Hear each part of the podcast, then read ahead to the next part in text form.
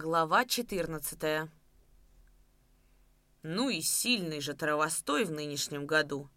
Ежели не напакостят нам дожди и управимся с покосом засуха, не иначе огрузимся сенами, сказал Агафон Дубцов, войдя в скромный кабинет Давыдова и устало, со стариковским покряхтыванием, садясь на лавку. Только устроившись поудобнее, он положил рядом с собою выцветшую на солнце фуражку, вытер рукавом ситцевой рубахи пот с рябоватого и черного от загара лица и с улыбкой обратился к Давыдову и сидевшим за его столом счетоводу и Якову Лукичу. «Здорово живешь, председатель! И вы здравствуйте, канцелярские крыцы!» «Хлебороб Дубцов приехал», — фыркнул счетовод. «Смотрите, товарищ Давыдов, на этого дядю внимательно. Ну какой ты хлебороб, Агафон?» «А кто же я, по-твоему?» Дубцов вызывающе уставился на счетовода. «Кто хочешь, только не хлебороб. А все-таки...» «Даже сказать неудобно, кто ты есть такой». Дубцов нахмурился, помрачнел, и от этого черное лицо его словно бы еще более потемнело. В явном нетерпении он проговорил. «Ну ты у меня не балуй, выкладывай поскорее, кто я есть такой, по твоему мнению. А ежели ты словом подавился, Тогда я тебя по горбу маленько стукну, сразу заговоришь». «Самый ты настоящий цыган», — убежденно сказал щитовод. «То есть как же это я цыган? Почему цыган?» «А очень даже просто». «Просто и блоха не кусает, а с умыслом. Вот ты объясняй свой обидный для меня умысел». Щитовод снял очки, почесал карандашом за ухом. «А ты не злись, Агафон, ты вникай в мои слова. Хлеборобы в поле работают, так? А цыгане по хуторам ездят, попрошайничают, где плохо лежит, крадут. Так и ты. Чего ты в хутор приехал? Не воровать же? Стало быть, не иначе чего-нибудь просить. Так я говорю?» «Так уж и просить», — неуверенно проговорил Дубцов. «Что же, мне нельзя приехать проведать вас? Запросто нельзя приехать или, скажем, по какому-нибудь делу? Ты мне воспретишь, что ли, крыться в очках?» «А на самом деле, чего ты приехал?» — улыбаясь, спросил Давыдов но Дубцов сделал вид, что не слышит вопроса. Он внимательно осмотрел полутемную комнату, завистливо вздохнул. «Живут же люди, накали их ешь. Ставеньки у них поскрыты, в хате пол холодной водицей прилит. Тишина, сумрак и прохлада.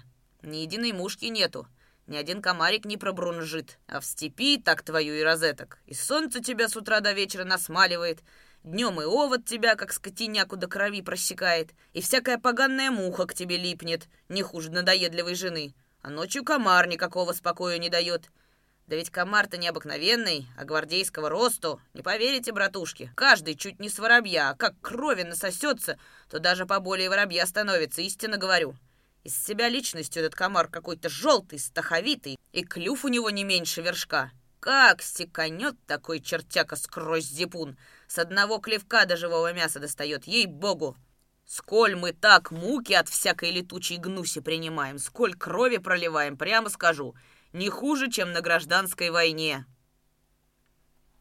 «А и здоров же ты брехать, Агафон!» Посмеиваясь, восхитился Яков Лукич. «Ты в этом деле скоро деда Щукаря перескачешь». «Чего мне брехать? Ты тут в холодке сидишь сиднем?»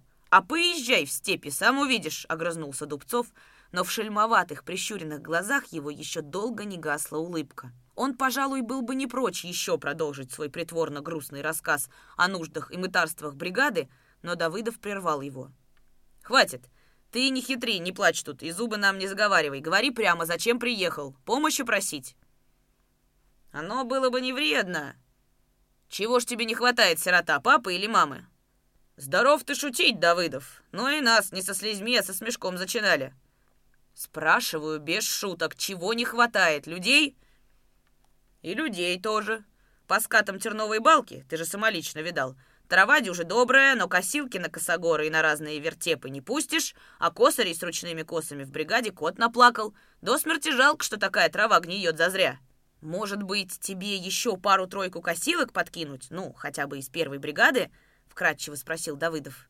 Дубцов печально завздыхал, а сам смотрел на Давыдова грустно, испытующе и долго. Помедлив с ответом, он вздохнул последний раз, сказал. «Не откажусь.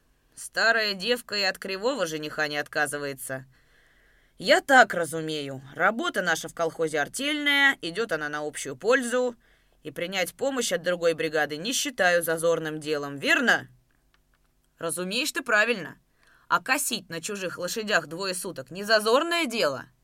На каких таких чужих? В голосе Дубцова зазвучало такое неподдельное изумление, что Давыдов с трудом удержал улыбку. «Будто не знаешь. Кто у Любишкина две пары лошадей с попаса угнал, не знаешь? Щитовод наш, пожалуй, прав. Что-то есть у тебя этакое, цыганское. И просить ты любишь, и к чужим лошадкам неравнодушен». Дубцов отвернулся и презрительно сплюнул. «Тоже мне лошади называются. Эти клячи сами к нашей бригаде приблудились, никто их не угонял. А потом, какие же они чужие, ежели принадлежат нашему колхозу?» Почему же ты сразу не отослал этих кляч в третью бригаду, а дождался, пока их у тебя прямо из косилок выпрягли хозяева?» Дубцов рассмеялся. «Хороши хозяева. В своей округе двое суток не могли лошадей сыскать. Да разве же это хозяева? Раззявы, а не хозяева. Ну да это дело прошлое, и мы с Любишкиным уже помирились, так что нечего старое вспоминать. А приехал я сюда вовсе не за помощью, а по важному делу. Без особой важности, как я мог оторваться от покоса? На худой конец мы безо всякой помощи управимся и обойдемся своими силами. А эта старая крыца, Михеич, щитовод, сразу меня в цыгана произвел. Считаю, это несправедливо.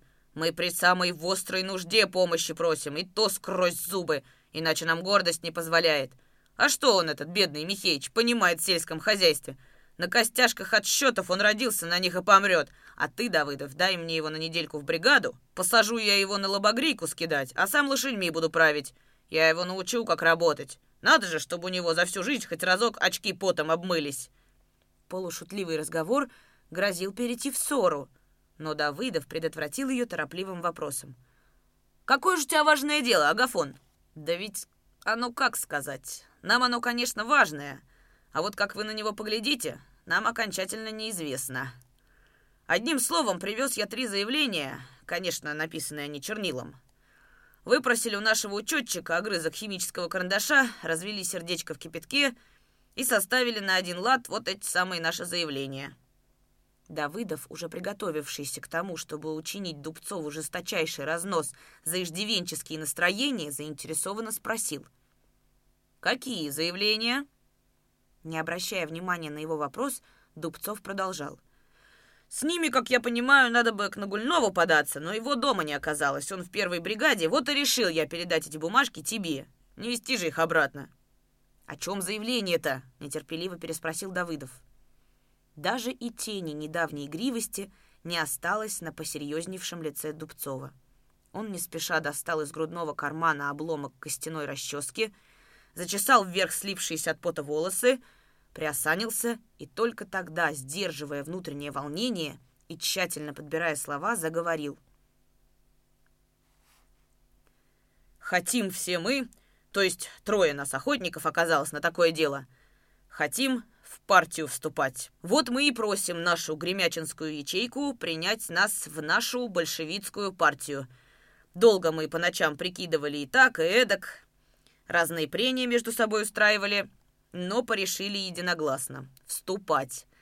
Перед тем, как устраиваться на ночевку, уйдем в степь и начинаем критику один на одного наводить, но все-таки признали один одного к партии годными, а там уж, как вы промеж себя порешите, так и будет. Один из нас все упирал на то, что он в белых служил, а я ему говорю, в белых ты служил подневольным рядовым пять месяцев, а в Красную армию перебежал добровольно и служил командиром отделения два года. Значит, последняя твоя служба побивает первую, и к партии ты пригодный. Другой говорил, будто ты, Давыдов, давно еще приглашал его в партию, но он отказался тогда из-за приверженности к собственным быкам. А за раз он же и говорит, какая тут может быть приверженность, ежели кулацкие сынки за оружие берутся и хотят все на старый лад повернуть. Душевно отрекаюсь от всякой жалости к собственным бывшим быкам — и прочей живности и записываюсь в партию, чтобы, как и 10 лет назад, стоять за советскую власть в одном строю с коммунистами. Я тоже такого мнения придерживаюсь. Вот мы и написали заявление. По совести сказать, написано у всех недюже разборчиво, но... Тут Дубцов скосил глаза на Михеича, закончил. «Но ведь мы на счетоводов и писарей не учились. Зато все, что нацарапали, истинная правда.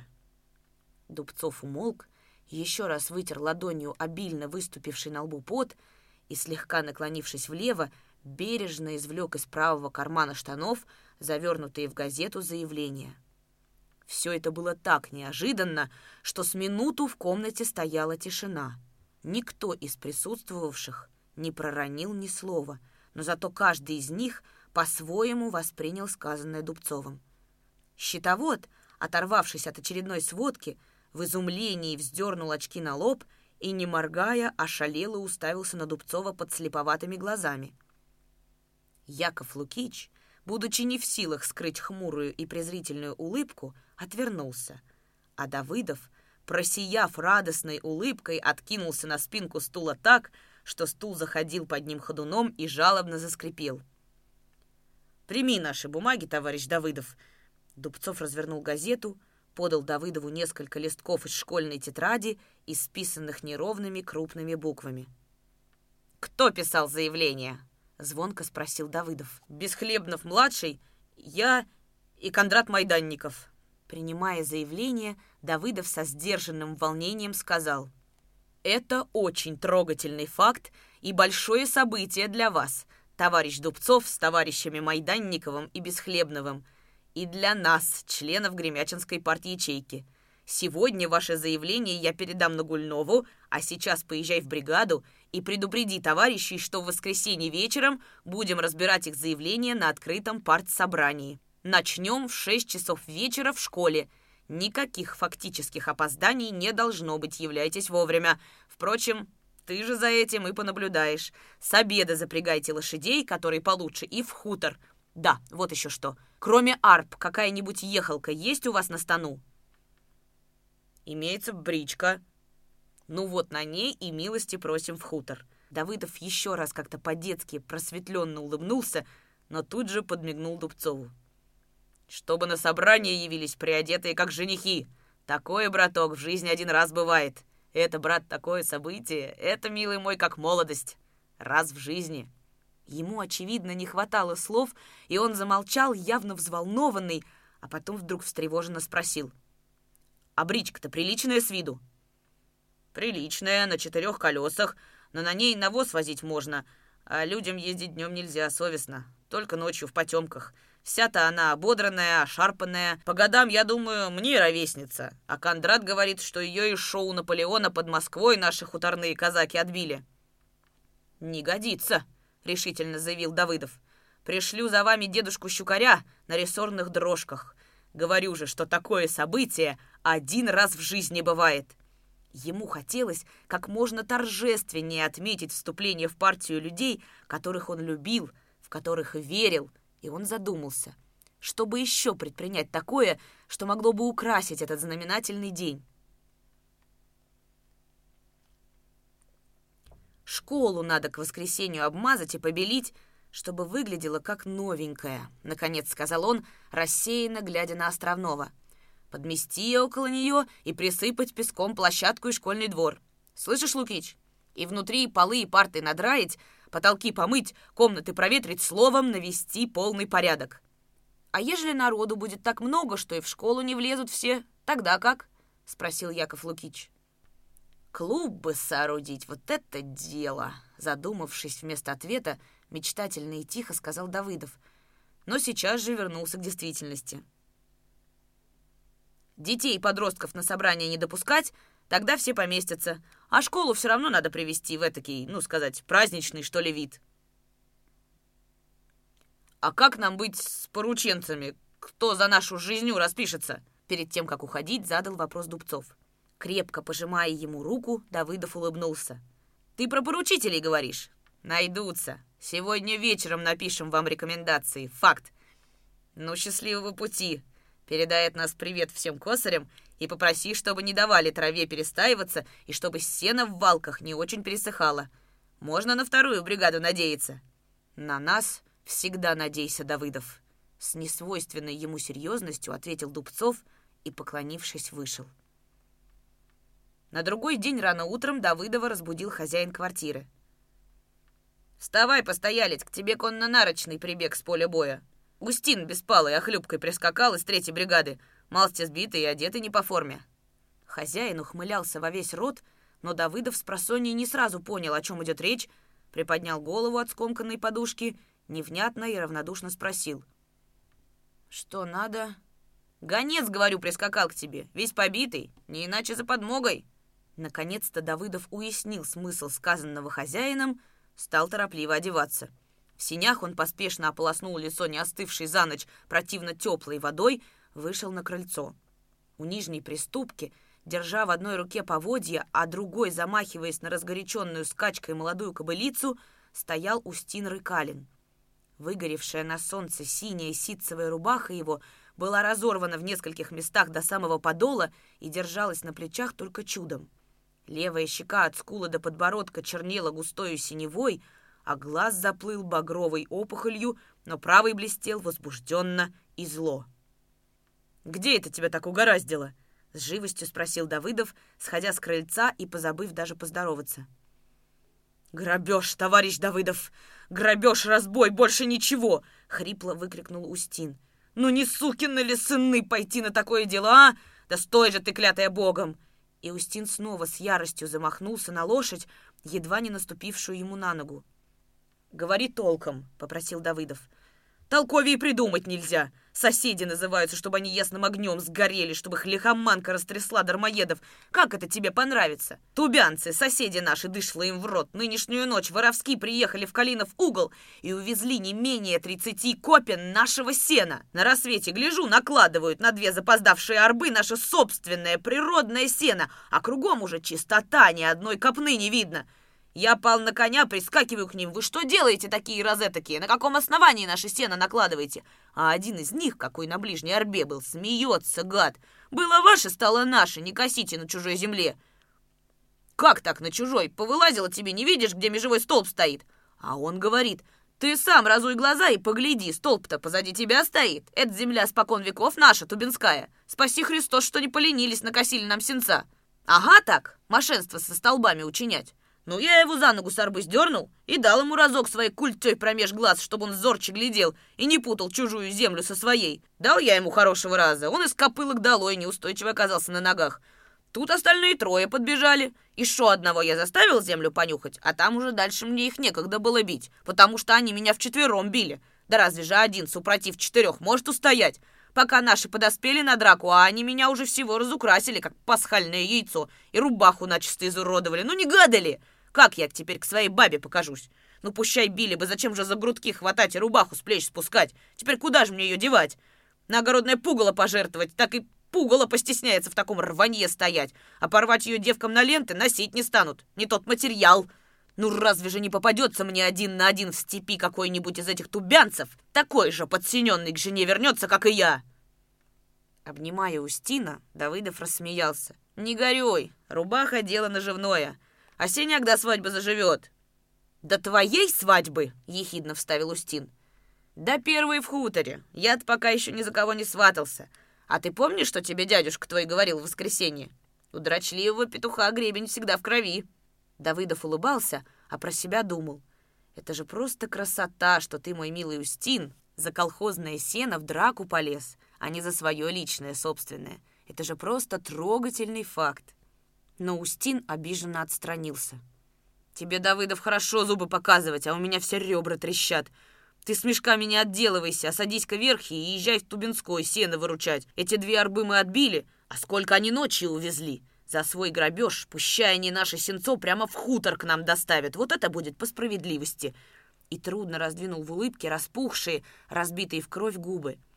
Вот поглядишь, сено привезут одни бабы, казаки их не побоятся ехать к нам в гости. А воровать приезжали одни казаки. И подобрались такие добрые ребята, что когда все четверо начали меня на кулаках нянчить, мне даже тошно стало. Не допускают меня до земли, не дают мне упасть, хоть слизьми умойся. Так с рук на руки и передавали, пока наши не подбегли. Я свою культю тоже не жалел, но ведь сила, говорят, солому ломит. Устин попробовал еще раз улыбнуться, но только сморщился и рукой махнул. Поглядел бы ты, товарищ Давыдов, на нашего Любишкина, и от смеха бы зашелся. Бегает он кругом нас, приседает, будто кобель перед тем, как через забор прыгнуть, орет дурным голосом. «Бей их, ребята, в лоскуты! Бей! Они на ушибы терпеливые, я их знаю!» А сам в драку не лезет, сдерживает себя. Дядюшка мой, Осетров, распалился, шумит ему. Помоги же нам, Валух ты этакий, аль у тебя чири на спине!» А Любишкин чуть не плачет и орет ему в ответ. «Не могу, я ж партийный, к тому еще бригадир. Бейте их в лоскуты, а я как-нибудь стерплю!» А сам все вокруг нас бегает, приседает и зубами от сдержанности скрипит.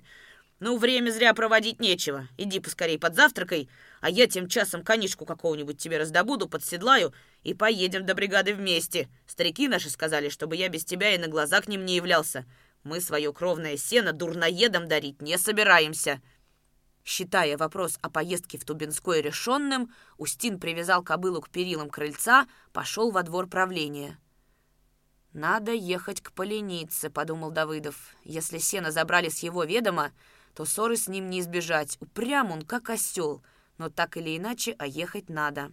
Давыдов наспех выпил кружку парного молока, дожевывая черствый кусок хлеба, увидел, как подскакал к калитке на буланом на гульновском конишке, одетый в новую рубашку, необычно проворный Устин.